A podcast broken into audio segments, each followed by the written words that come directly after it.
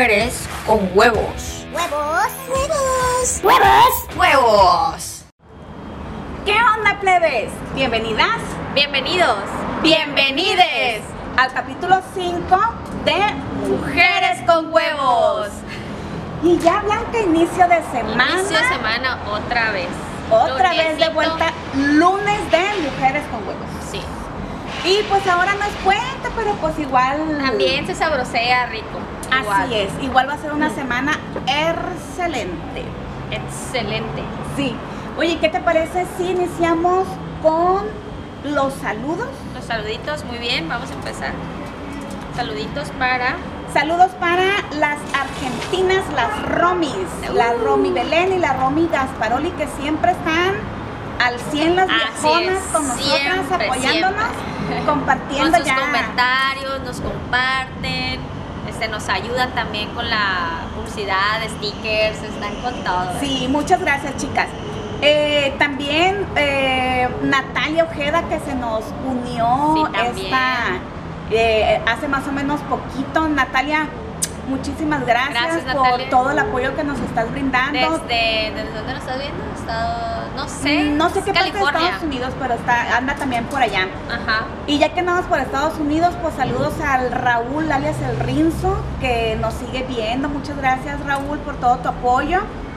Eh, también saludos a Salia Lora, que está muy al pendiente de cuándo iba a salir la segunda parte. Muy así de que, ¿dónde, dónde? Ajá, cuándo, cuándo?" igual también si quieren subir más da- o darnos su punto de vista, nos pueden escribir en, en- en la página de Facebook. Igual hay una sección que hay un día de puros saludos, que ahí pueden poner y publicar sus saludos o hacer sus comentarios, ¿no? Y si no, ya saben, nos buscan en la casa y ahí nos encuentran. En el taller o en la oficina. Sí, siempre ahí vamos a estar pendientes. Sí. ¿A quién más, Blanca? Pues también mandarle saludos a, a Ana Morgan, que dice que le encantaría ahorita poder estar acompañándonos como el episodio pasado, pero pues tiene que trabajar, que así es. Modo, tiene que trabajar la viejona. Pues saludos hasta allá, hasta su trabajo. Eh, saludos también para Mike Galindo, que también nos sigue mirando desde California. Y pues referencia, saludos a la familia Galindo, que ahora vamos a tener un temita de los Galindo, ¿eh? De- Así de- que De una parienta. una parienta. y también quiero mandar otro saludo para quién? Para mi papá. no, ya, sí, para saludos para mi papá y para mi tío que este pues les encantó, vieron el episodio pasado y ahí estábamos ahí yo con ellos también, así como que, que nervias. Pero sí les gustó mucho, como mi tío y mi prima son maestros de historia, pues les encantó el episodio, ¿no? Muchas gracias, tíos. Gracias. Sí, y eh, también a la Gaby Vélez, que ella siempre está al pie del cañón con nosotros apoyándonos. Sí, es nuestra fan número uno. Sí, mm, muchas gracias Gaby por todo. Y pues no podía faltar a la chona. A la chona también, ¿cómo no? O sea, Así es, a mi papá, a mi mamá y ahorita va a a venir la a bailar chona. la chona aquí. Oye Blanca, y siguiendo con la felicidad, y ahora no precisamente por el puente que nos dejó nuestro grandioso Benny. Pero sigue siendo feliz. Sí, no, y aparte estoy a punto de realizar uno de mis más grandes sueños. ¿Cuál es? Ver bajar Bajar. a la flaca a bailar a la tasca. Siempre, siempre había querido ver, ver a la flaca. Llegando a la tasca. Gracias. Muchas gracias. Muchas gracias. Gracias. Estamos en la tasca. ¿Cómo huele esto? Riquísimo. O sea. O sea, se mira, pero huele bien rico. Y los que Sí. igual que no lo están mirando, Sí, para los que nos están escuchando, ahorita eh, una de las chicas que trabajan aquí en la Tasca, Krishna. Krishna, nos hizo el favor de traernos unos nachos que se ven deliciosos y están porque ya los he probado otras veces. delis, delis. Delis, delis, delis. El plato, donde la porción es bastante generosa, como Sí. para ponerla al centro. Y trae los tradicionales frijolitos, el queso este amarillo, ¿cómo se llama? Eh, cheddar. El- sí, Ajá, quesito espolvoreado, guacamole. Y guacamole, pero así, este, espesito, no de esos guacamoles así agua, no. No, del es guacamole aguamole. hechizo. Ándale, no es aguamole, es guacamole de verdad. Se ve y huele. Mira, es que se me está haciendo agua la boca ya, o sea, era como que. Ya. Blanca, y Ya, ya. trae unos chilitos también Jalapeños. jalapeños, riquísimos. Vamos a probarlos. Provechito. Leves. Tienen que ver esto, tienen que leerlo, tienen que probarlo. Tienen que comerlos. Delicioso. Así que, vénganse para la tasca. Síguele, Blanca. Ah, sí, Yo voy a tú- comer. Tú sigue hablando. Yo te escucho. No, hola. no, es que imagínate, es cumplir el sueño de, bail- de ver bajar, bailar a la flaca. Y aparte estos nachitos están deliciosos. Y les queremos hablar de La Tasca. La Tasca Grill es un restaurante que se encuentra Tomarle la foto. muy importante, toma la foto, que se encuentra por el Boulevard Madero. La dirección se las dejamos ahí en las Eh, descripciones. más que nada sería Sanalona, ¿no? ah, bueno, esta es la continuación del, del De Madero. Madero, sí, de creo que- Sanalona. sí, de Madero Sanalona es, es ese pedazo. La dirección se la dejamos bien abajo. Eh, el horario es de 4. De 5. De 5 pm a 11. Dile tú. Era plan con maña. Sí, el horario de la tasca es de 5 pm a 11 pm. Aquí. Entonces, eh, también tienen eh, servicio al público. Bueno, a las 5 se abre el servicio al público ahí comensales. Y también tienen entregas a domicilio con diferentes aplicaciones que son Rappi. Uber Eats y Didi Eats. Así es. Este, si quieren pedir, pues entran a las aplicaciones y también tienen Es promociones. desde, desde la 1 de la tarde está abierto para las aplicaciones. Mm, no sé, porque creo que habían comentado de las Sí, mejor este, entren a la página, pueden seguir también sus redes sociales, y ahí está más de información y suben también las promociones que tienen. Eh, están en Facebook como La Tasca Grill y en Instagram están como latasca.grill. Ujú. Y la verdad, está muy rico, está recomendado. Este, vamos a estar ahorita probando otros platillos que nos van a estar aquí dando nuestros amigos de la Tasca.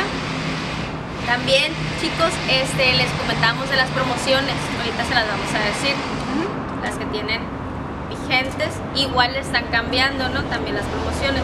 Pero bueno, lo que podemos adelantar también es que próximamente en, en la carta ya se va a incluir lo que viene siendo el fabuloso sushi. Sushi, ah, sí, también. Próximamente eh, van a agregar a su menú el sushi. Sushi culichi. Rico. Así es. Los amigos de la Tasca Grill tienen pues las tradicionales entradas, ensaladas, hot dogs, hamburguesas y los especiales. Entonces, Y también les vamos a pasar las promos de este mes de marzo, de marzo. de la marzo. Con todo este marcito vamos a empezar con, bueno, le va, martes, este, dos boneles por 139. Miércoles, dos ensaladas, porque pues si andas muy de fit, así que te vas al gym y todo, pues aquí también hay comidas Así como yo. para los fitness. sí, así como nosotras. Ajá. Tú sí, yo no. Los miércoles son de dos ensaladas por 199. Los jueves es Tasca Box. Box como caja. Así para que no, que no entiendan, ¿verdad, cariño? A las que no les mane- venimos manejando lo que viene siendo el inglés. Sí. Entonces sería una clásica que sería media de boneles y alitas o alitas y papas. ¿no? Y también están los viernes de parejita. Así para que traigas a, a tu pereznada o cómo sería. a tu chica Yeye o a tu chico. O también puedes traer una amiga. Blanca me puedes traer el viernes. Mm, vamos a ver. Entonces son, eh, los viernes son dos clásicas más dos papas y dos bebidas, que serían las fabulosas hamburguesas. Están muy ricas también. Y los domingos tenemos del postecito, dos por uno en fresas con crema, que también están Delicioso. deliciosas. Entonces, estos son las promos de marzo, plebes. Vengan, cáiganle. Aquí los esperamos. Y si tienen suerte, pues también verán bajar a la flaca. A la flaca por las escaleras a De bailar la aquí en la tasca. Y bueno, plebes, entrando ya en materia, en, en- en lo que nos truje, La en nuestra materia. Porque ahorita andamos muy históricas. en nuestra materia histórica, histérica, como en el capítulo del 8M, eh, vamos a adentrarnos ya a la segunda parte de las viejonas del billete. Las viejonas de las dudas. viejonas que las pueden todas, todas. Eh, que en ese caso sería de Hermilia. ¿Se acuerdan que nos había quedado pendiente la parte de ella? La otra, la otra viejona del billete de mil es. pesos. Bueno, pues toda oídos blanca.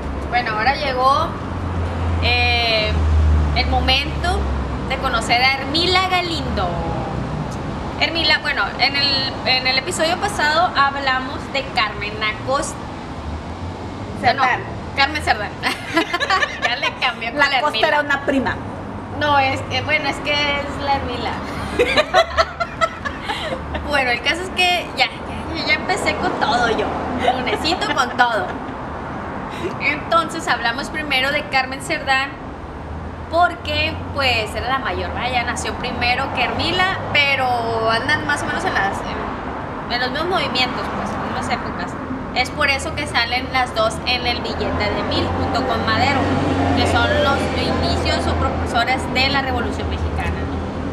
Entonces empezamos hablándoles de María Hermila Galindo Acosta. ¿Ok? María Hermila, porque María México, ahí Todas está, las ¿no? mujeres somos Marías. Así. Se debería de llamar Malinche Hermila. Malinche Hermila no. Galindo Acosta. Y si era, yo creo que trae ahí también de la Malinche, ¿no? El gen. Sí, porque no era cualquier mujer, y menos hablando de aquellos tiempos, ¿no? Entonces, María Hermila Galindo Acosta nació, el 2 de junio de 1886 en el municipio de Lerdo, estado de Durango. O sea, aquí, Sí, acá en la sierrita de Durango. Eh, de hecho, hay unos que te manejan de fechas de su nacimiento de 1896 y otros de 1886. Pero, ¿por qué? Porque la mujerona se quitaba la edad. o sea, yo no, ¿no? Yo nunca, nunca, todas las mujeres. Entonces ella siempre decía que ella era el 96. Muy bien. Bueno, el caso La gente le creía. no, pero a su edad y porque es una fuente que muy buena. La que busqué fue la mejor fuente, que luego le- ahorita les voy a pasar el dato del nombre donde saqué la fuente. Ella fue maestra, redactora, periodista, oradora, revolucionaria, política y feminista. Mira, entonces dije, "Mm, me está gustando, o sea, muy Vamos bien, vamos bien. Vamos bien. Fundador, ella fue fundadora de la revista como tipo, bueno, al principio le llamaban semanario, pero era tipo una periódico que se hacía una publicación cada mes, que era La Mujer Moderna, que después cambió, le quitó el, el la y solamente fue Mujer Moderna. Y también fue autora del libro La Doctrina Carranza y el acercamiento indo-latino. Ok. Este, en aquellos tiempos, que eran los tiempos que estaba Hermila, había una gran influencia del positivismo. Esto te estoy hablando del siglo XIX. Ajá. En ese, en ese siglo ya estaba acuñado como tal el término feminismo. Desde, estamos hablando casi 100 años, ¿no? O sea, más. Estamos ahorita en el siglo XXI. Penquenantes. Sí. Entonces, la influencia del positivismo es una corriente o un movimiento que eran los que estaban con Porfirio Díaz. Entonces, eh, a estos les- se les llamaban los científicos, que si lo pasamos a nuestros tiempos, prácticamente sería, bueno, en aquellos tiempos pues era la burguesía de México, y digo, si lo ponemos ahorita en nuestros tiempos, sería la clase política rica y los white ¿verdad? O sea, Porque era como que, güey, nuestro gobierno está chingón y así, pues claro, tenían todo eh, con Porfirio Díaz, pues es así, más o menos para que se acomoden lo que era la influencia del positivismo, porque en la escuela está marcada como que, uy, la mejor era de la... Sí, hubo grandes innovaciones, como el ferrocarril, el telegrama y todo eso, pero ya, o sea, ya era demasiada opulencia, so- solo para unos, Unos ciertos, privilegiados. así es. pero, pero eso ya no existe. No, ya no. Ni, o sea, de hecho ni queda ni rastro. Sí, de hecho, una vez más es- está comprobado que eso solamente ocurrió en esa época. Sí, nada más. Totalmente. De hecho, me puse a analizar. es- eso ya es idea mía, ¿no? Sí. Totalmente mi argumento. No lo leí ni nada. Es mío. Eh, creo que todo va pasando por etapas o tienen cierto tiempo las cosas que van pasando. Ajá. que en aquel tiempo pues fue el régimen porfirista que duró como 30 años o más en el poder. Ya que si te das cuenta, eh, va caminando la historia y en ciertos movimientos, de todo en general, no nada más políticos, sino también sociales, como que hay una etapa que se aviva y se surge en un movimiento y después se apaga, como si no hubiera existido, y otra vez vuelve como a resurgir Ajá. que es lo que tuvimos también una etapa nosotros desde tal presidente hasta el otro que casi se cumplieron 30 años bajo el mismo también poder, se podría decir, porque dicen, es que sí cambiaron, pero es lo mismo, o sea, era lo mismo. Así es. Entonces podríamos decir que ahorita sí, ya cambió a otra etapa. Es como ciclos y reciclos. Así es, sí, es como ciclos. Ok. Entonces, bueno, seguimos con Hermila, ¿no? La madre de Hermila murió a los tres días de haberla traído al mundo. La Hermila, bebecita, iba llegando y pues la mamá, bye, Bambi. Bambi. Sabes que nunca he mirado Bambi, pero No la mires. no, no voy a llorar, ¿verdad? Sí, no la mires. Bueno, su padre, que era Rosario Galindo, fallece cuando ella era una adolescente. Era muy joven, muy jovencilla. Que te- si nos vamos a aquellos tiempos, adolescente, estás chiquita, niña ahorita, ¿no? Sí. Antes ya a los 13 años ya andabas de todo, tú, ya le hacías de todo. Adolescente era como los seis años. Sí, algo así. Exactamente no dice la edad, no, pero era muy joven cuando ella falleció. Entonces prácticamente se quedó sola, ya sin mamá, sin papá. Ella fue bautizada como hija natural. O sea, porque pues no, era de otro matrimonio. O sea, era del, de la otra, era la otra. Válgame. Válgame. Ella fue registrada como María Hermila Acosta.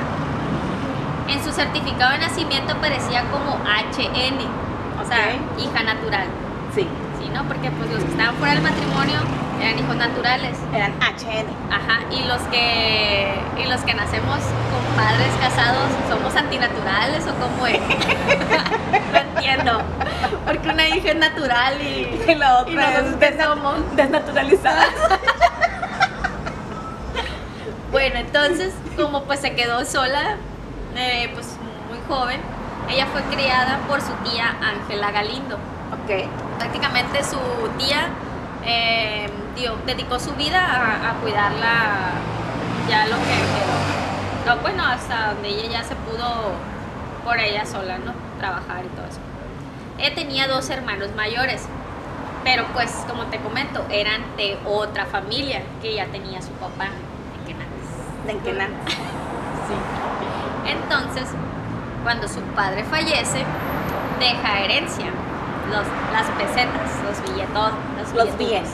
Ah, de ahí viene el billete. el billete. Desde ahí ya la mujer le andaba en el billete. Entonces, obviamente que los hermanos mayores que son de la otra familia no iban a compartir con ella, o sea, ¿no crees? Tú eres la bastarda. Así, la hija natural. Entonces, pues obviamente dándose cuenta de su situación en que se encontraba, eh, pues comienza a estudiar. Dijo, pues yo tengo que aprender y chingarle, ¿no? Claro. Entonces en aquellos tiempos ella comienza a estudiar para telegrafista. muy importante porque pues era la innovación o lo así que estaba en ese momento. Era que a decir, ella, ella como que siempre pensando más adelante, ¿no? Sí, porque pues es como ahorita algo de internet o cosas así, o las redes sociales, o que los sistemas, que todo va enfocado ahorita a eso. Pues Sí. en ese era el boom, lo del telégrafo. Ella estudia para telegrafista y también estudia comercio en aquellos tiempos. Entonces ella es buena, aprende, aprende rápido y se vuelve muy hábil con lo que va aprendiendo. Entonces, para también se vuelve muy hábil para la taquimecanografía. Ay, Me era salió bien. buenísima para la taquimecanografía. Ah, para mí. Bueno, y también es buen, se aprende la, meco- la mecanografía. La mecanografía, está bien. Sí. Saludos para, para mis compañeras de la secundaria, que todas éramos muy buenas Sí. taquimecanógrafas. Con su maquinita no cargando. Entonces, ¿qué estamos de que la mecanografía, verdad? Sí, que éramos muy buenas taquimecanógrafas. Y ahí vas con cargando la máquina, escribiendo con y en a la secundaria y así, ¿no? Con él me cayó en el centro. con toda máquina. Sí, con toda mi máquina. así, "Arr", me duele más la máquina, la verdad. Yo, yo iba caminando, o sea, a mi casa y eso, y era una subida así y bajadita, pero pues bueno, Mi ciela es parte de. es parte de, del comienzo de aprender a ser este trabajador y cosas así. Así es. Bueno, ella comenzó a trabajar muy pronto, a temprana edad, en buffets y escuelas, dando clases en las escuelas. Ya empezó a trabajar como maestra, pues dando clases ¿Ok? en Torreón y Durango, porque pues ya es que está ahí cerquita Durango, está bien cerquita Torreón. Sí. Bueno, entonces a ella desde muy temprana edad también le comenzó, le comenzó a interesarse por la política y por, y por lo que estaba sucediendo en ese momento en el país, que como te decía hace rato, pues estábamos bajo el régimen este del porfiriato, ¿no?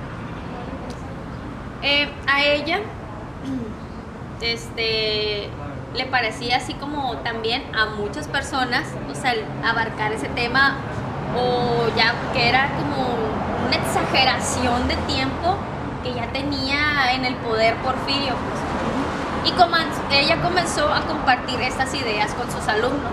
O sea, era como que mm, así, eh, te siembra la semillita, y eran como sus primeros, ¿qué se podría decir? Sus inicios o sus pininos de, de empezar O sea, a dar eso, pues. De- desde siempre esta mujer, con todo. Ay, muchas Gracias. Muy ricos, ¿eh? Muy buenos. Te seguimos esperando, Krishna.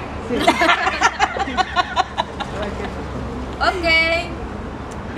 Entonces, eh, ya en 1909 sucede algo como de esas cosas que te, pa- te pasan de repente en la vida que te cambian. O sea, llega un punto en la vida que ya te marca o te cambia para decir, esto es lo mío. El parteaguas Así de es la como viejona. cuando dijo la Ica, pues eh, vamos a hacer un podcast.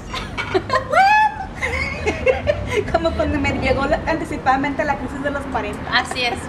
Y entonces ella dijo, bueno, aquí les voy.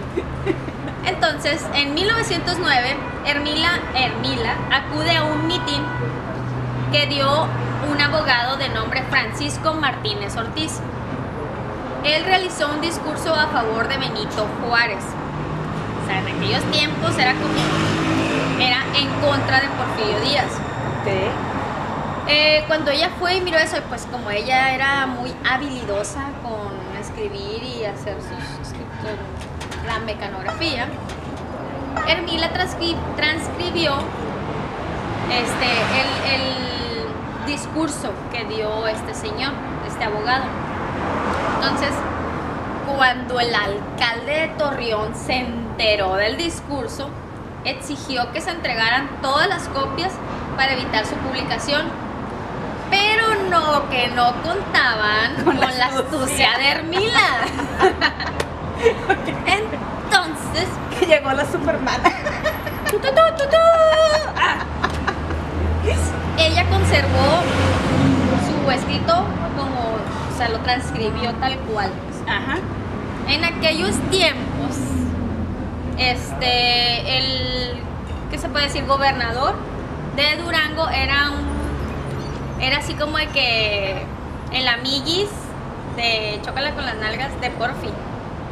Entonces era, no sé si les... ¿Qué huele, porfis? ¿Cómo va todo? ¿Cómo está mi porfis? Entonces, este, no sé si recuerda el nombre, se llamaba Nepomuceno. Y pues era como el Intis Confis, porque obviamente que los que estaban en el poder, pues era el presidente Porfi- Porfirio, y los que estaban eran sus aliados, que eran de gobernadores, pues hacían prácticamente lo mismo. O sea, Claro. terminaba un sexenio y otra vez y otra vez, ¿no? Así como que tómbola, tómbola. Sí, y seguían y otra vez se, se reelegían. Sí. Entonces, bueno, Otra cosa que tampoco ya no pasa. no, que no, o sea, Ya no.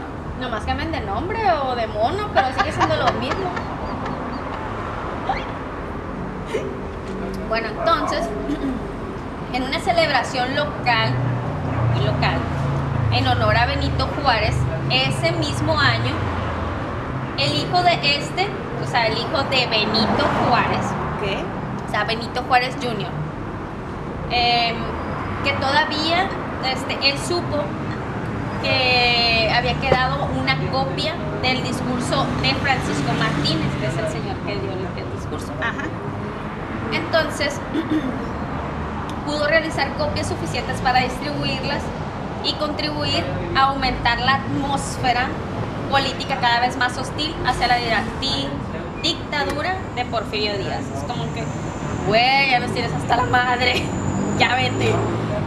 Entonces andaban buscando de una u otra manera ya terminar con ese, con ese, esa cruz o esa cárcel o esa manda que tenían todos. ¿no? Casi le dice como el otro. Comes y te vas. Si te vas. Entonces, eh, eh, Benito Juárez Jr., el hijo del Beni, ahí se da cuenta que, de que Hermila es una mujer muy inteligente y que tiene ideales y ganas de participar, porque era muy, este, ¿cómo se puede decir? Muy movida y siempre andaba viendo qué más hacer, qué más aprender. Como, como luego decimos, como muy bala. Muy, sí, Muy tenía- balita. Una, joyita la mujer. Entonces, viendo estos, ¿qué se podría decir? Tributos o eh, esa habilidad habilidades, que se le tenía a ella, la invitan a participar con ellos a los clubes antireeleccionistas. Que son, son de los que habías hablado en la otra, que son, la- que son las tertulias. Así es. La invitan a leer. Le invitan a leer, pero es como Ay, tal qué cual. tal cual sí ya son eh, clubes. Ah. Así como el que inició Aquiles, que era Maestra. el partido. sí, también. Oye, espero que no hayan sido de los clubes de, de- de observatorios de chicas. No, esos son otros clubes. Otros clubes. Entonces, era una mujer extraordinaria, con facilidad de palabra. Fue, ella fue una mujer reyista. Reyista, eh, ¿Qué es eso? que viene de los reyes, del rey o así. Ah. Prácticamente el regimiento de Porfirio era de un rey. Ajá. Entonces, en ese momento que le convenía estar con tal gobernador o algo así, que eran parte de los del régimen, pues, le llamaban como reyista, pues en ese momento ella estuvo ahí, porque pues también ahí le empezó a ayudar a desenvolverse, porque también trajo bufetes y cosas así. Fue maderista, porque cuando entró el movimiento de Madero, que también hablamos en el episodio pasado con Carmen, también estuvo, porque eh, más que nada su interés era ese, pues tú sabes que a veces tienes que hacer cosas para llegar a Así donde es. tú quieres. Sí, eh, yo pensé cuando dijiste madrista que, que también era carpintera. No. Iba a decir, bueno, ya me está gustando más la Así mujer. acá las de la De hecho, ella hizo este bonito cerca. se puso ahí a trabajarle. Bueno, y también, Oye, este, yo iba a decirles, por favor que diga que tenía un OnlyFans de patitas. no creo, Mm, ni no modo. creo, tenía otros, otros fans. Otros atributos. Y también era constitucionalista, que eso ya fue más adelante. Estrellista, maderista y constitucionalista y aparte taquimecanógrafo. De todo le hacía la vida. ¿Qué tal? Muy inteligente. Era muy hábil, habilidosa para, para escribir, para... Era muy buena oratora. O sea, los discursos que daban dicen que son dignos de una señorona bien educada, de que con ganas de haberlos podido escuchar o que hubiera quedado algo de eso. Pero también se quemaron. Se quemaron. Me dijiste que, que, que era como el, gen de la malinche la traía así por Sí, toda la cuerpa. Era padre. esas mujeres que no hay muchas. Eh, más en aquellos tiempos, ¿no? Sí. ahorita. Y así como te digo, a lo mejor son ciclos que se van pasando y se van olvidando y otra vez va la mujer así. Así declive. que si usted tiene una mujer de ese tipo en su vida, sea su amiga, su hija, su mamá, su esposa, su compañera de trabajo, su vecina, lo que sea, valórela, aprovechenla. Son, son ciclos, son momentos que nada lo va a igualar. Sí, entonces se enfocaban en más que nada, yo creo, siempre va a haber personas más vulnerables, ¿no? Ujú. Y va a haber los que se van a aprovechar más. Entonces siempre los movimientos han sido pues vulnerables raciales, eh, de, de las mujeres, este, igual de las personas con diferentes, eh, ¿cómo le llaman? De la comunidad LGBT, pues. Son también- Como, como minoría. Sí, son como- minorías, ándale, que, Ajá. que no, a veces no tienen mucha voz porque los discriminan y es como que hay etapas, ¿no? Y a veces como que ¡fum! se vuelve a levantar y otra vez los reprimen. Ok. Ya está pasando otros tiempos, Hermila Galindo se mudó a la Ciudad de México, donde ahí se unió al Club Liberal Abraham González Ok. para canalizar su sensibilidad hacia los problemas políticos y sociales en uno de los numerosos grupos de discusión en medio de la convulsión política. Ajá. Aquí es donde el club le pide a ella sea la encargada de darle la bienvenida a Venustiano Carranza. Punto. Eh, bueno, un poquito antes. Para esto, cuando Benito Junior, el Benny Junior, pues la conoce y que le da ese que tiene el, documento y todo, pues vio mucho potencial en ella y dijo, pues vamos a dar la oportunidad y él fue el que le invita a este club que es el Club Liberal Abraham González. Ok. Muy importante el Club Abraham González que estaba en esos tiempos. Entonces ya ahí ya pasamos lo feo del ya se acabó Porfiriato, ¿no? Entonces aquí en este club a ella le piden ser la encargada de darle la bienvenida a Venustiano Carranza, que ya estamos en los tiempos de que ya fue presidente Venustiano. Ajá. Hermila Galindo pronunció un discurso en agosto de 1914 en su honor en un acto en el que comparó con el alabado Benito Juárez. O sea, fue así como que, uh, pues le encantó al hombre, ¿no? Porque ¿Y no hay vestigios de nada de eso? am, sí hay de este, lo que ella habló, Ajá. prácticamente mencionó a la minoría, lo que son, eh, sí, la minoría, ah, haciéndole como un anuncio de que es- están todas esas necesidades y lo que queremos es que usted nos ayude, pues entonces a Venustiano Carranza le encantó, él quedó impresionado más que nada también por su manera de, de exponerlo, de su oratoria, pues cómo le hizo el discurso y cómo se lo dio. Prácticamente así, a grandes rasgos y a lo que escuché y leí, porque pues miré ese, ese video,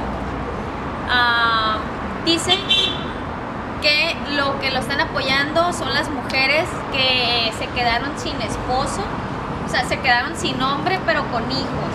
Ok. El típico de que ahorita vengo, voy por unos cigarros Ok. y ya no regresan. ¿no? Sí.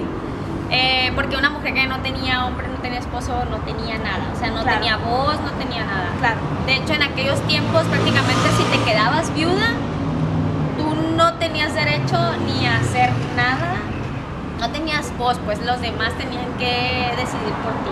Claro. Y este- Totalmente desamparada, desabrigada. Sí, totalmente. No tenías armas, no tenías nada de cómo ayudarnos a nada.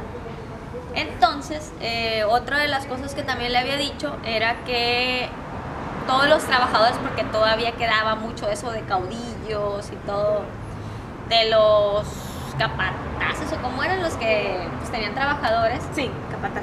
y se le- les hablamos de los trabajadores que todavía son explotados y que buscan por un horario, la- una jornada laboral justa. Y eso es lo que prácticamente les pone ella, pues las mujeres vulnerables, las, las personas que pues, buscan más comodidades en el trabajo, más Sí. que nada derechos, ¿no? Sí, Y derecho, también- Más que comodidad. lo que le comenta en el en esta en el discurso que le hizo los que dice los que sí no están con usted los que sí no quieren que estén son los burgueses que todavía están los patrones que pues que no les conviene pues que se arme y que se haga todo eso ellos son los que no lo quieren entonces al hombre quedó fascinado con Carranza entonces, cuando Carranza la escuchó, pues le encantó su discurso y él le pide que se convierta en su secretaria privada, o sea, personal, encargada de todo. Y claro que ella dijo, claro, mi cielo. Y pues, Acepto. y sí, se fue, empezó a trabajar con él. Y este eh, Carranza le pide que se encargue de su correspondencia personal. Todo, prácticamente pues sabía todo, le llevaba todo, ¿no? Todos los pormenores. En aquel entonces, pues dijo, uy, Venustiano, "Sí, está bien jovencita, porque pues ella se quitaba años. Dice que tenía 18 años. En realidad tenía 28 años. Pues ella decía que tenía 18 años. Yo no podría hacer Alégueme, porque- Me perjudicaría más que beneficiar. Entonces, pues ella siempre se quitó la edad. Sí, la viejona, dijo, yo no quiero. Entonces, seguimos. Hermila era una ávida lectora, como habíamos dicho. Le encantaba leerla porque era una devoradora de libros. Leía pensadores mexicanos y también leía extranjeros, este, escritores de Europa. Tenía un alto rango y como pues ya era también la índice y trabajaba con el presidente, pues tenía más manera de poder tener estos Más conocimientos, más acceso, así es. Entonces, ella leía a un alemán que se llamaba Augusto Bebel. ¿Qué? Él era un sociodemócrata marxista.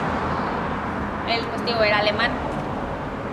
Eh, y él, fíjate bien, fíjate bien, güey. ¿Qué? Él acuñó el concepto del feminismo socialista. Un Ah. hombre, un alemán. Augusto. Él fue el primero que acuñó este concepto como tal, como lo conocemos. Eh, pero igual él también ya estaba enfocando a el por qué la represión, el que, qué tanto coraje o miedo o coraje le pueden tener a una mujer para que siempre la estén denigrando. Porque hablaba de lo que también sea más igualitario, equitativo.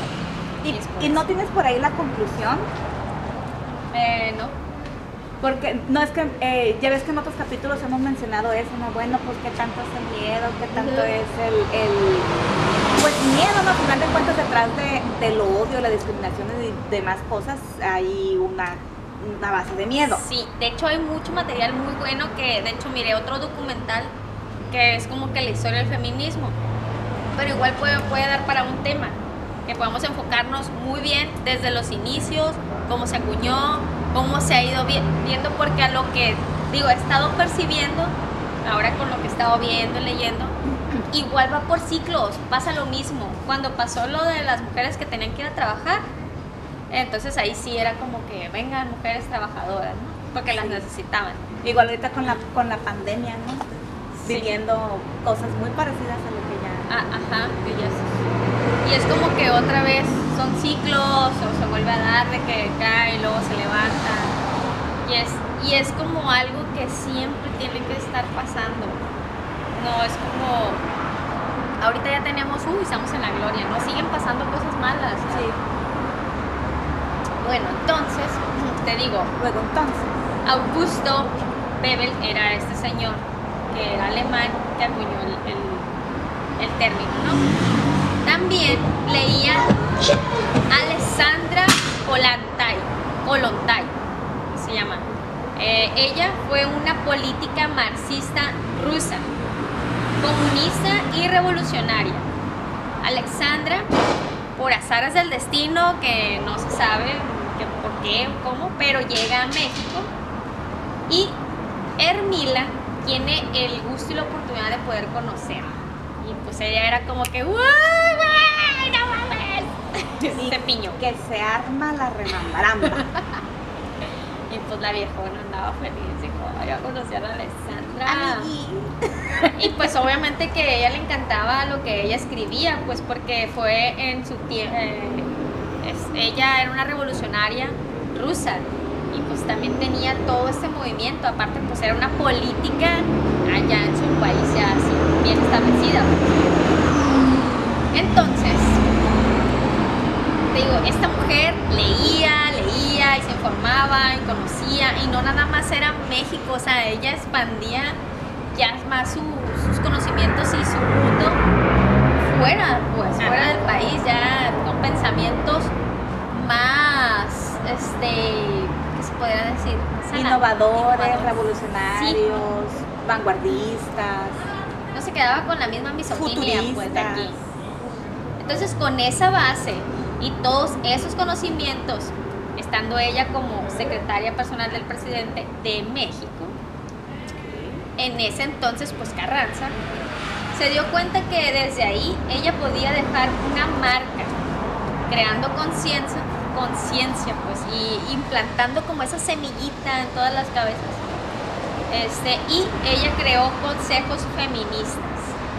Estamos hablando de los 1915, más o menos, por ahí andamos. ¿Qué? O sea, entonces fue pionera de los consejos feministas en nuestro país. Tal. En por lo menos mitad del país, ¿no? Eh, hizo esos consejos. Erika, entonces, como te decía, que ella creó consejos feministas en casi por lo menos, se dice porque no es exacto, eh, mitad del país, ¿no? O sea, fue lo que empezó ella, comenzó. ¡Ay, qué es eso! ¡Qué delicia! Muchas gracias. ¿Qué tal? Pues mira, A ver, para los que no nos están viendo, nos están escuchando, si pudieran no nada más escuchar, sino también oler. Ay, Ah. se alborota la tripa. O sea, una hamburguesa, porque han de saber que la Tasca también tiene opción vegetariana. Si bien no es un restaurante vegetariano, pero como ahorita está muy de moda toda esta parte, y bueno, entre moda y conciencia, Marca Acme. sí, nos trajeron una hamburguesa vegetariana. Eh, esta hamburguesa. A ver, ¿y, y yo qué culpa tengo que la mujerona sea vegetariana, verdad? No, no, o sea, Es que son incluyentes. Acuérdate, así como nosotros somos incluyentes. Ay, no veo. Pero bueno, tiene berenjena, tiene eh, calabaza, tiene tomate y muchas cosas más. Yo la verdad no veo. Me hace falta eh, acomodarme los lentes. Pero pues aquí se puede ver. a ver, hay que... Sí, mejor la vemos. Sí, y se las describo. Tiene una generosa porción de guacamole. No, no, agua, no haga mole como dicen la blanca, que ajá. eso se agradece bastante. ¿qué es? Ay, qué Calabacitas. huele. Calabacitas, eh, ¿cómo se llama ¿Puedo, esto? no, papá? Claro que sí. Papá, gracias. Ay, lo que dije que se llamaba berenjena, se me dio el nombre. Tiene berenjena asada y otras verduritas por ahí en una cama de estas son Lechuga, no, no es lechuga. Producción. Espinaca. Espinaca, se llama espinaca. Ah, como Popeye. Popeye. Vamos, Popeye. Mm, Pues yo siempre como espinaca. Digo, en mi jugo verde, ¿no? ya me las pongo como sea. Y está acompañada de unas deliciosas papitas fritas, igual con eh, los chilitos estos eh, Jalapeños. jalapeños y su katsu. Katsu, ok. Muy rico. shosho. Muy rico. Así que, ¿cuánto tiene la tasca? Palomita, tiene Ah. 10. Tiene como mil, ocho mil. Mm. chorros en dulce. Está delicioso. Eh, y como les decía, si bien no es un restaurante vegetariano, tiene la opción porque ahorita Porque somos Pues es- incluyentes, así es, es, importante, así que si ustedes es no- para todos. Es para todos, así que si usted no come carne es una excelente opción de venir a disfrutar con sus amigos y no está limitado a comer nada más entradas o llegar comido porque luego usted no puede comer nada. Así que se agradece. Bueno, entonces continuamos con nuestro tema después de de que ya me quiero comer la hamburguesa. bueno, Y, ya, y terminamos. Sí, ya, apúrale. Luego de eso ella creó y comenzó a publicar La Mujer Moderna, la que habíamos dicho en un inicio, ¿no? Salían cada mes. Fueron aproximadamente 102 ejemplares lo que ella publicó. Eh, esto fue entre 1915 a 1919. Carranza se da cuenta de lo inteligente que era y la manda como su representante a otros países. Que en esos tiempos, pues, fue un escándalo, pues, un escándalo total en el país, porque ¿cómo una mujer nos iba a estar representando al país? Pues, o sea, ¿cómo iba a ser la primera voz o la portavoz del presidente en otros países? A Estados Unidos, a Cuba, a dar todos, este, porque, te digo, ella era la, la que detenía y hacía toda la correspondencia personal del presidente. Ok. No era cualquier secretaria X, ¿no? Sí, es que realmente como que el, el- el título de secretaria era nomás como mera requisito, mero... Sí, de- pues es que antes era como que, ¿qué más podía una mujer así como que llegar? Pues secretaria. secretaria. Era- y de hecho había escuelas nada más exclusivas a ser secretaria. Que aquí había un, Sí, yo ahí estudié. mi mamá también. Así no. Así, mi mamá no digas nada. Bueno, entonces, eh, ya pasan otras cosas. Eh, se realizó el primer congreso feminista en Mérida, Yucatán. Primer congreso feminista en México. ¿En qué año estábamos ya? Eh, fue en Mérida, Yucatán, en 1916. 1916. Del 13 al 16 de enero. En ese entonces era gobernador de Mérida, Salvador Alvarado. ¿Te suena el nombre? Según los registros, fueron 617 mujeres, que entre ellas, pues, iban mujeres eh, de diferentes rangos socioeconómicos, o sea, más burguesas, otras más abajo, mujeres estudiadas, maestras, De todo. Entre esas 617, eso estaba, ¿no? El, el margen. Eh, rico. o sea, es como que comparte la vida. Ya, yo, yo ya- ya iba a renegar. ¿Qué era utilería o qué? Pero no, no las partieron. Sí. Muchas gracias. Es que está bueno, seguimos. Pero ahorita podemos comer. Así, producción, hay que terminar ya. Ya, ya, por favor. bueno, entonces, eh, Hermila no pudo asistir al, al- al congreso, pero ella hábilmente manda su ponencia, que se llama La mujer en el porvenir.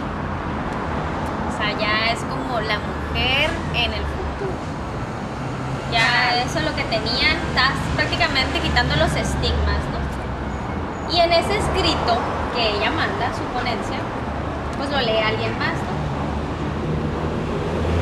Así, este, el contenido, a como lo dicen, en grandes rasgos lo que decía, este, dicen, eso es lo que dicen, yo no lo digo.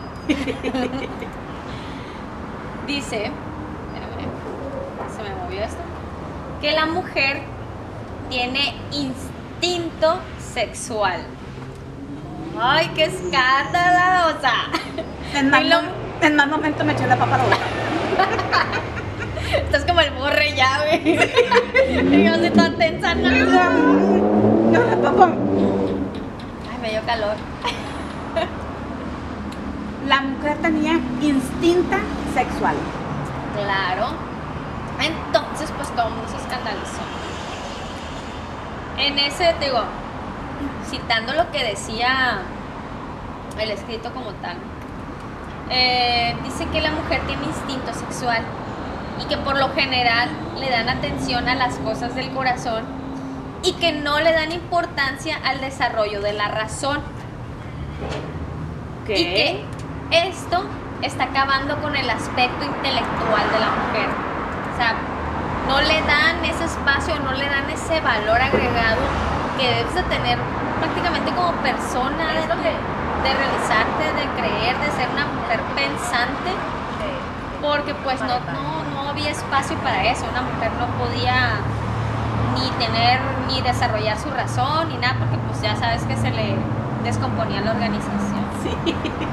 Se le- le salen patitas y se va corriendo. Sí. Entonces decía, dice, y que también se debe a la charlatanería. ¿Cómo es charlatanería? Charlatanería. Charlana, algo así. Charlatanería. Charlana. De charlatán. Ya, córtale. Ah, Es que eso es lo que te pasa. Huele bien rico. Sí, yo. Ah, te va viendo. Bueno, eso que tú dijiste, Charlatanería. ajá, de la iglesia. No, de haber salido no lo digo. Eso no existe, no es verdad. No. Y, o sea, imagínate en aquellos tiempos. O sea, Mm, no, no, en aquel entonces. si ahorita lo dices y, ay, ¿por qué dices eso? Dios te va a castigar. No, Entonces, imagínate en ese tiempo, pues la satanizaron a la mujer, o sea, Dios guarde. La sanitiza. la sanitizaron. Le echaron Lysol y ya, sí, bien sanitizada la mujer, ¿no? Dice, porque una mujer no sabe ni cómo está su organismo, ni cómo funciona, ni en qué consiste. Claro. O sea, no saben cómo funciona nada. O sea, la mujer está como, ¿qué hago aquí? ¿Qué soy? Por eso la importancia de estar vigilando su cuerpo, sobre todo su menstruación, para que no se le No se le vaya la organización. Sí, no, pues luego se te pierde la menstruación y luego para encontrarla está Así muy es. complicado. Entonces dice que, eh, pues una mujer como tal no sabía cómo funcionaba ni en qué consiste el instinto sexual. Porque sí lo sentían, o sea, no sabían cómo funcionaban, más sin embargo sí lo sentían, porque ahí está, y ahí estaba, y sigue estando. Y lo sentí. Y lo, y lo sentían así, ay Dios, lo sentían con todo. Las mujeres ni por enteradas que cómo funcionaba o cómo funcionaba la organización. o sea, su instinto sexual era como, ¿qué es esto? ¿Qué está pasando? no, ¿Qué no, son no. estas cositas que estoy sintiendo por la cuerpa? Son maripositas las que decían. Bueno, y pues que claro, pues esto requiere educación, ¿no? Como todo, es, es conocimiento porque el saber, el conocer, pues te lleva a nuevos mundos, como tú me, me decías hace rato, Así a es. explorar nuevos mundos. Que se te expanda la, la, la menta. La menta y la, este, también los sabores y todo eso. Entonces, eh, esto, eh, todo esto, lo del que te, que te estaba contando del que da o manda su, su escrito pues a ese congreso, esto fue en 1916. En el congreso había mujeres maestras destacadas y muy estudiadas. O sea, muy estudiadas dentro Ah, de lo que cabe, ¿no? Porque Ok. pues era su mundito, Sí. nada más. Pero esto les parece totalmente irreverente. O sea, les parece grosero y se escandalizan todas. ¡Ay, no! ¡Qué feo! ¡Qué escándalo! ¡Qué acaban de oír mis oídos! ¡Que, que es esto? O sea, Dicen, estas no son formas. ¿cómo que una mujer siente? ¿Cómo que una mujer eh, tiene instinto sexual? No puede ser. O sea, Dios guarde que Nunca mente. no, o sea, no, es inmoral. Es totalmente no puede pasar. Las mujeres no sienten prácticamente. Así es. Entonces, eh, pues les parece totalmente mal, se escandalizan y es como no. Eh, como ella no estaba presente, digo, ella envió el comunicado y alguien más lo leyó por ella, pues obviamente que la califican como inmoral. Era una mujer inmoral, que no sabía, que igual casi prácticamente la califican de, de la vida Galante. galante. Alegre. Sí. Pero, dijo Armila, a ver, mi ciela, se me calman, se me calman. Y pues ella tenía, como te había dicho, tenía un periódico que lo lanzaba mensualmente que se llamaba La Mujer Moderna. ¿Ella se escribía bajo su nombre o bajo un seudónimo? No, su nombre. Ah, ok. Eh, ese periódico se llamaba La Mujer Moderna, pero ella hacía los artículos y todo. Ajá. Digo, pues era la del ladito del presidente, pues. Sí. como que porque le iban a decir una imprenta que no se iba a publicar Así es. Entonces digo como Hermila pues tenía prácticamente era su arma con la que pues era con la que se defendía no con su voz era como que su voz escrita prácticamente entonces pues ella se defiende por este medio y les responde muy educadamente con elegancia y con como tiene Clase como damita. como damita, eh, pues le responde y defendiéndose en argumentos que ella ya ha leído basados en tal escritor, en este, porque te- como te digo, ella era muy leída, o sea, no leía, no escribía nada más solo por escribir, ya eso, ya esos conocimientos ella ya los había adoptado Sí. de otros pensadores. Ok. Entonces ella tenía bases de cómo sustentar Sí. lo que ella marcaba o plasmaba en sus escritos. O sea, llegan argumentos previamente analizados y procesados por ella. así es. Ya no nada más era como eh, parafrasear o copiar las Sí. ideas de alguien más, sino ya, ya tenía in- introyectado, se podría decir, todas esas ideas, pensamientos y hacía sus propios análisis. O sea, así es. Qué fregona. Entonces, pues, lamentablemente pasó lo que tenía que pasar. Llegó eh, la sangrienta desaparición del régimen de Carranza. No sé si saben, pero pues sí al presidente Carranza lo asesinaron. Qué raro, ¿verdad? Sí, no. ¿Qué? No lo puedo creer. Pues sí, es que estaban al modo varios contendientes que querían la presidencia y pues dijeron, bye Carranza, nos estorbas y pues bye. Entonces esto como tal, este suceso marcó el final de la primera fase del feminismo mexicano, así como la repentina finalización de la carrera pública de Hermila Galindo. Así de repente. Así de repente porque pues prácticamente ella estaba en el gobierno de Carranza. Se acaba el gobierno de Carranza y pues entra otro gobierno, que eso no pasa tampoco, ¿verdad? No. Y Yo, nunca, nunca he visto entrar a, a un, a un nuevo gabinete ni nada de eso, No. no. Ni nada los que trabajan en esos puestos de gobierno, nada, así que se va uno y que llega así con todas las mujeres. No, y, se va con su cartoncito. Ah, me voy a nunca lo he visto. Eso ya no pasa. No, no pasa. No. Bueno, entonces, eh, pues va Hermila, eh, por lo menos en, ese, en, esa parte, pues, de ser la secretaria de- de- del presidente. Si bien ella continuó escribiendo y publicando textos en los que reclamaba la igualdad de derecho y pues las oportunidades para las mujeres, siguió con, con su mismo, ¿cómo se puede decir? Mm, su mismo lineamiento, o sea, no, no fue como que, ah, ya no estoy aquí y ya me bajo los escaloncitos y me voy, ¿no? Ah, no, ella siguió con su postura de, de ser una mujer, de respetarse y que también valen y que aprenden y que, y que su palabra vale, ¿no? Prácticamente, ¿no? Era eso. Eh, Galindo se retiró a la edad de 24 años. ¿Reales o postizos?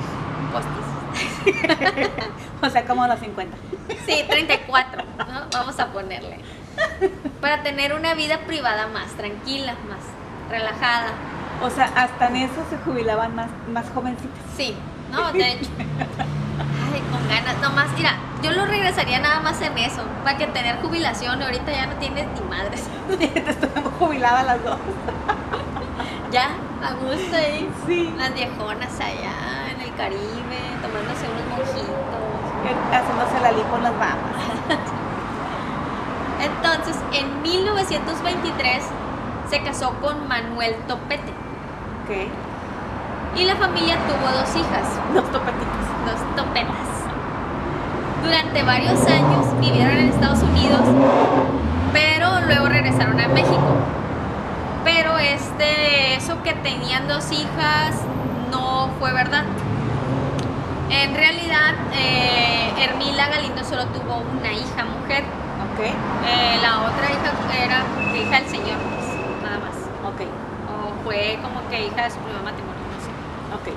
Pero el caso es que en real, o sea, de la fuente más confiable que te digo que saqué, solamente tuvo una hija y se llamaba Rosario Topete Galindo.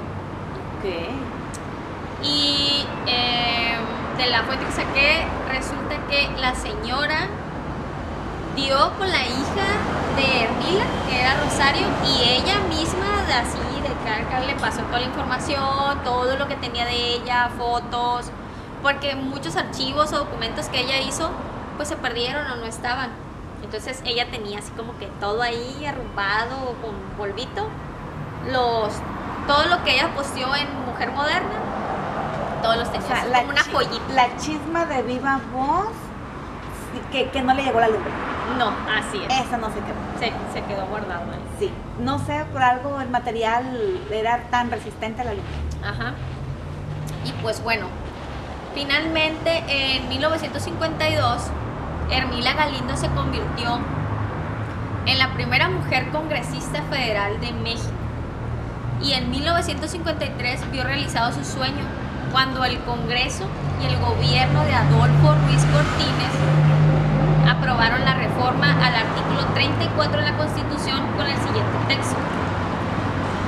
Dice, eh, tal cual así citado, ¿no? Como es. Son ciudadanos de la República los varones y mujeres que, teniendo la calidad de mexicanos, reúnen además los siguientes requisitos, que son haber cumplido 18 años de edad, siendo casados o 21 si, si no lo son y tener un modo honesto de vivir. Esos eran los requerimientos para que tú ya pudieras pasar acá a casillas a, a llevar tu derecho al voto. pues. Uh. O sea, ahora tal cual ya es 18 años y ya puedes votar, Sí, ¿no? independientemente de todo. Sí. Eh, pero si no estás casado ni nada de eso, pues ya teniendo 21 años, como en Estados Unidos, ¿no? Creo Sí. que es 21 años, Sí. Ya eres adulto o ya eres mayor. ¿no? Y así eran, o sea, prácticamente que sí lo vio en 1953 ese lo. Bueno, se promulgó nada más, ¿no? No se, todavía no se llevaba a cabo. Pero tal cual ya se había hecho la modificación. Ok. Ok, y te decía que la esta señora que fue mi fuente principal, eh, pues dio con la hija de, de Hermila, que era Rosario Topete. Pues muy interesante ahí lo que, lo que encontró, lo que platicó con ella de primera mano, la información. Y quiero ver. ¡Ay, qué delicioso! Esta flaca se anda luciendo. Mira, se me así como que... Son mis favoritos. De, de hecho, son como la, la, la- el platillo estrella. Sí, es el platillo que más se pide. Ajá. Los boneles estrella. Son el platillo principal de aquí de la tasca. Están muy ricos. Y pues vamos a probarlos para ver este si es cierto lo que me dijeron. Vamos a ver si es cierto. Vamos a ver si es cierto. Y bueno, esto es con la salsita eh, búfalo, la picosita, la red hot. La red hot. Sí, de hecho, igual para los que no nos están viendo, Está, nos o sea, están escuchando. está saliendo un mito. Sí, el, ¿Ven? sí, el, el aroma a, picosito Ah, sí. Ah, mm. eh, se, se, ¿cómo se dice? Con el humito se viene hasta acá. El Mira, aroma. las papilas gustativas se dilatan. Empiezas a, a ¿cómo se dice? A, a- eh, así como los perritos, a salivar. A salivar. Sí. Y también Mm. es una porción bastante generosa, como para al centro podría, podría funcionar también. Y viene acompañado de unas verduritas, Vegetales. sí, unos vegetalitos. A ver, ¿y eso tiene? Y el, el aderezo es como ranch. Ujú. ¿es ranch? De hecho, de ponerles. Creo que también hay una promoción. Ahora, Ya les confirmo. saca la promo. Mm. Los días martes. Ok, mañana.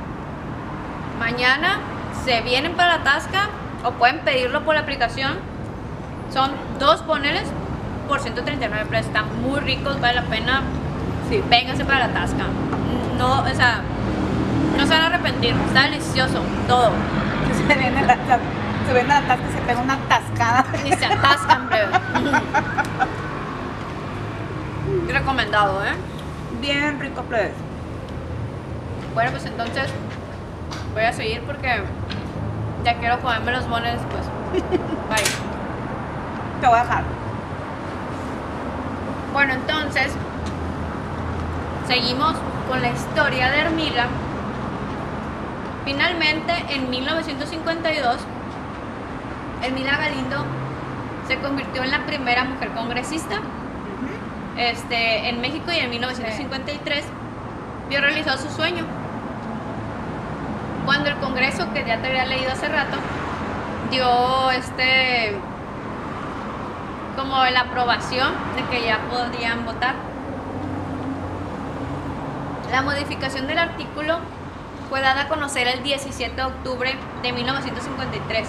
Ok. De hecho, este dato ya lo habíamos dado en el episodio de 8M, Ok. que fue el de del 8 de marzo, ¿no? De- del Día de la Mujer, Sí. que fue cuando la primera cuando ya se pudo votar una mujer, ¿no? Pero eso solamente fue es en este año nada más se dio que ya se había promulgado o como Yo quien dice fuera aceptado. Ok. Y este logro del voto de las mujeres fue el resultado de la tarea realizada no solo por Hermila, sino también por otras mujeres luchadores, luchadoras, perdón, luchadores. y en esta esquina La arena estaba de bote en bote. Entonces, también estaban las mejo- demás mujeres que pues no, ella fue, no fue sola, pues allá había un movimiento detrás de todo, de todo eso, pues. Entre ellas estaba Elvia Carrillo Puerto, que es la que te mencioné también en el episodio de del Día Internacional de la Mujer Sí. que fue prácticamente una de las primeras mujeres que, que ya participó como diputada. También estaba Adelina Sendejas, Adela Formoso de Obregón, Santa, Cis- Santa Cilia, María Lavalle y Amalia Castillo Ledón, entre otras más mujeres, ¿no? Hermila Galindo de Topete, pues ya era de Topete. Muy importante. Sí. Ella, pues lamentablemente murió en Ciudad de México el 19 de agosto de 1954. A pesar de su jubilación anticipada de la vida pública y de la consecuente pérdida de una de las personalidades más talentosas y persuasivas de la causa del feminismo mexicano, la lucha por los derechos de las mujeres se, se ralentizó, o sea, prácticamente se apulsó.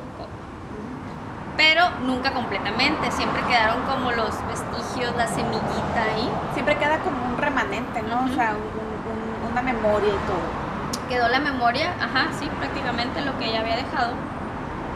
Eh, las mujeres de México tuvieron que esperar hasta 1958 antes de que recibieran la plena igualdad política. Totalmente, así porque sí, te digo, cómo se promulgó y según ya empezaron las urnas en 1954, pero todavía faltaba pues, para Sí. que ya fuera bien, bien aceptado. Hermila Galindo, este, tal cual también hizo una parte que como que ah, quiso entrar como tipo diputada, Ajá. pero no ganó. Y con, eh, de hecho no estaba, todavía no podían votar mujeres ni nada de eso, ¿no? Pero con su contendiente, pues sí tuvo como esa de que em, si no gano, pues ni modo, o sea, participé. No ganó tipo porque era adelantado para su época. Y prácticamente el señor que estaba de contendiente se burló de ella. Y así de que no vas a ganar, o sea, no me vas a ganar a mí. Y ella sí le respondió de que si no gano, no me voy a poner a llorar como tú. sí puedes. y el viejón. "Ah". Y ese viejo chillón. Y sí, pues no ganó, pero mm, aceptó tal cual, así, pues vamos a seguir participando, vamos a seguir trabajando. Pues no fue de que, ah, ya no gané y se fue a Claro. llorar y no. Siempre fue muy... De hecho, no me la imagino en una postura así. o sea, ya como que pues, estaba cachetada con guante blanco. Claro. Siempre. Muy así, con los- todos los argumentos. Muy educada, siempre. Ok. Entonces, Hermila Galindo será recordada como la primer mujer diplomática de México, tal cual. Porque eh, haciendo énfasis en diplomacia, ella respondía, te digo, toda la, la correspondencia que le llegaba al presidente Carranza.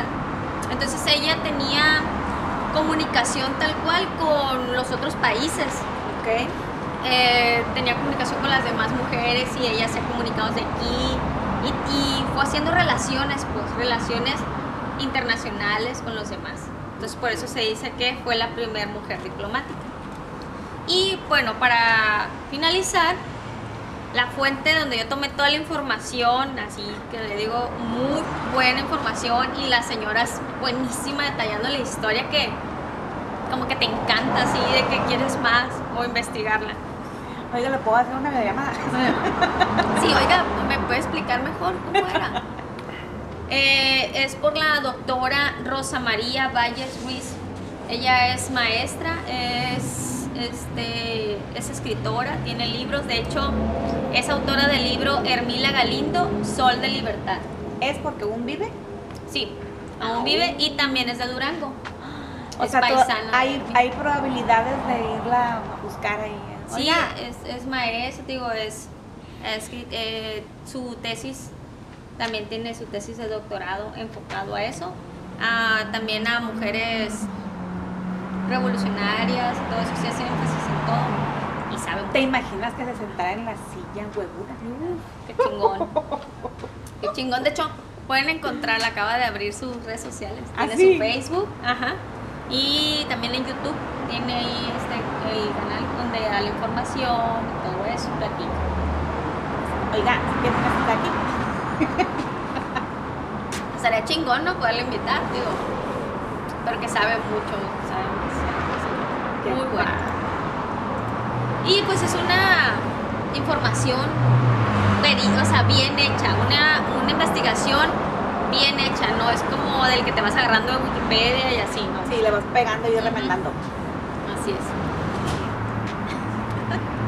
¿Qué? ¿Qué vas a decir? Me he quedado boquiabierta. Oye, bo- bo- bo- boquiabierta y, y, saliviando. Es- ah, yo así, ¿qué? ¿De qué estás hablando? Oye, pues ¿Qué me, te pareció la historia de Hermila Galindo? me encantó. Me encantó y, y por un momento pensé que iba a ser muy igual o parecido a la historia de Carmen. Y si bien estuvieron como siendo parte de, de un mismo movimiento, de una misma generación, es. pues Carmen definitivamente eh, es más la familia, ¿no? Es, es, lo interesante en ella es, es ese legado familiar Sí. y, y ese liderazgo, pero como de crianza. Y, y de Hermilia es esas. Hermilia. nunca, nunca le dije bien a la mujer. De la Hermi. es. Como que Carmen fue un parteaguas o el inicio de um, una nueva era, se puede decir, o Sí. una nueva revolución. Sí. Y, y Hermila fue como que la- el seguimiento. Sí, y, pero ya, ya con la convicción personal, ya, ya, ya con ese eh, constructo de, de decir, eh, me empodero. Así es. O sea, la otra ya. es el legado, legado familiar, perdón, y esta es el, el- la personificación del empoderamiento. Así es. Entonces, eh, pues qué bien ese que haya decidido que las viejonas del billete aparecieran en el billete. Así Y oye, es. Bien por, por este por, la decisión, o sea, Sí, la decisión que tomó en este lado gobierno para poner a estas mujeres sí, que pues dices tú, ah, pues X, alguien más o alguien más que aparece en un billete, pues así. Pero más dándole esta connotación a una a mujeres, ¿no? sí, oye, y gobierno debería de, de popularizarlas a, a todas las personas que les llegue el billete. que, Sí. que, abremos, que abramos la billetera y mira que traigo Mira, muchas lo viejas billetudas. Sí, Sí, sería bueno. Gobierno, hagan eso. Den a conocer ese billete. es. Repártanlo para que más personas lo conozcan. Digo, Así es. no hay como, como verlo así, ¿verdad? Tenerlo. Sí, así, palparlo. Y pues olerlo, gastarlo Sí, también. también. Y bueno, Blanca, pues eh, les queremos agradecer muchísimo a nuestros amigos de la Tasca Grill Sí. que se la rifaron. Muchas gracias, Muchas por, gracias. por la invitación que nos dieron. Muchas gracias por alimentarnos y muchas gracias por eh, concederme el sueño de ver bajar a la flaca bailar a la tasca. Pa- Para los que no entiendan la referencia de, de Chaburruca, es una canción de, de, Jarabe palo. de jarabe de palo.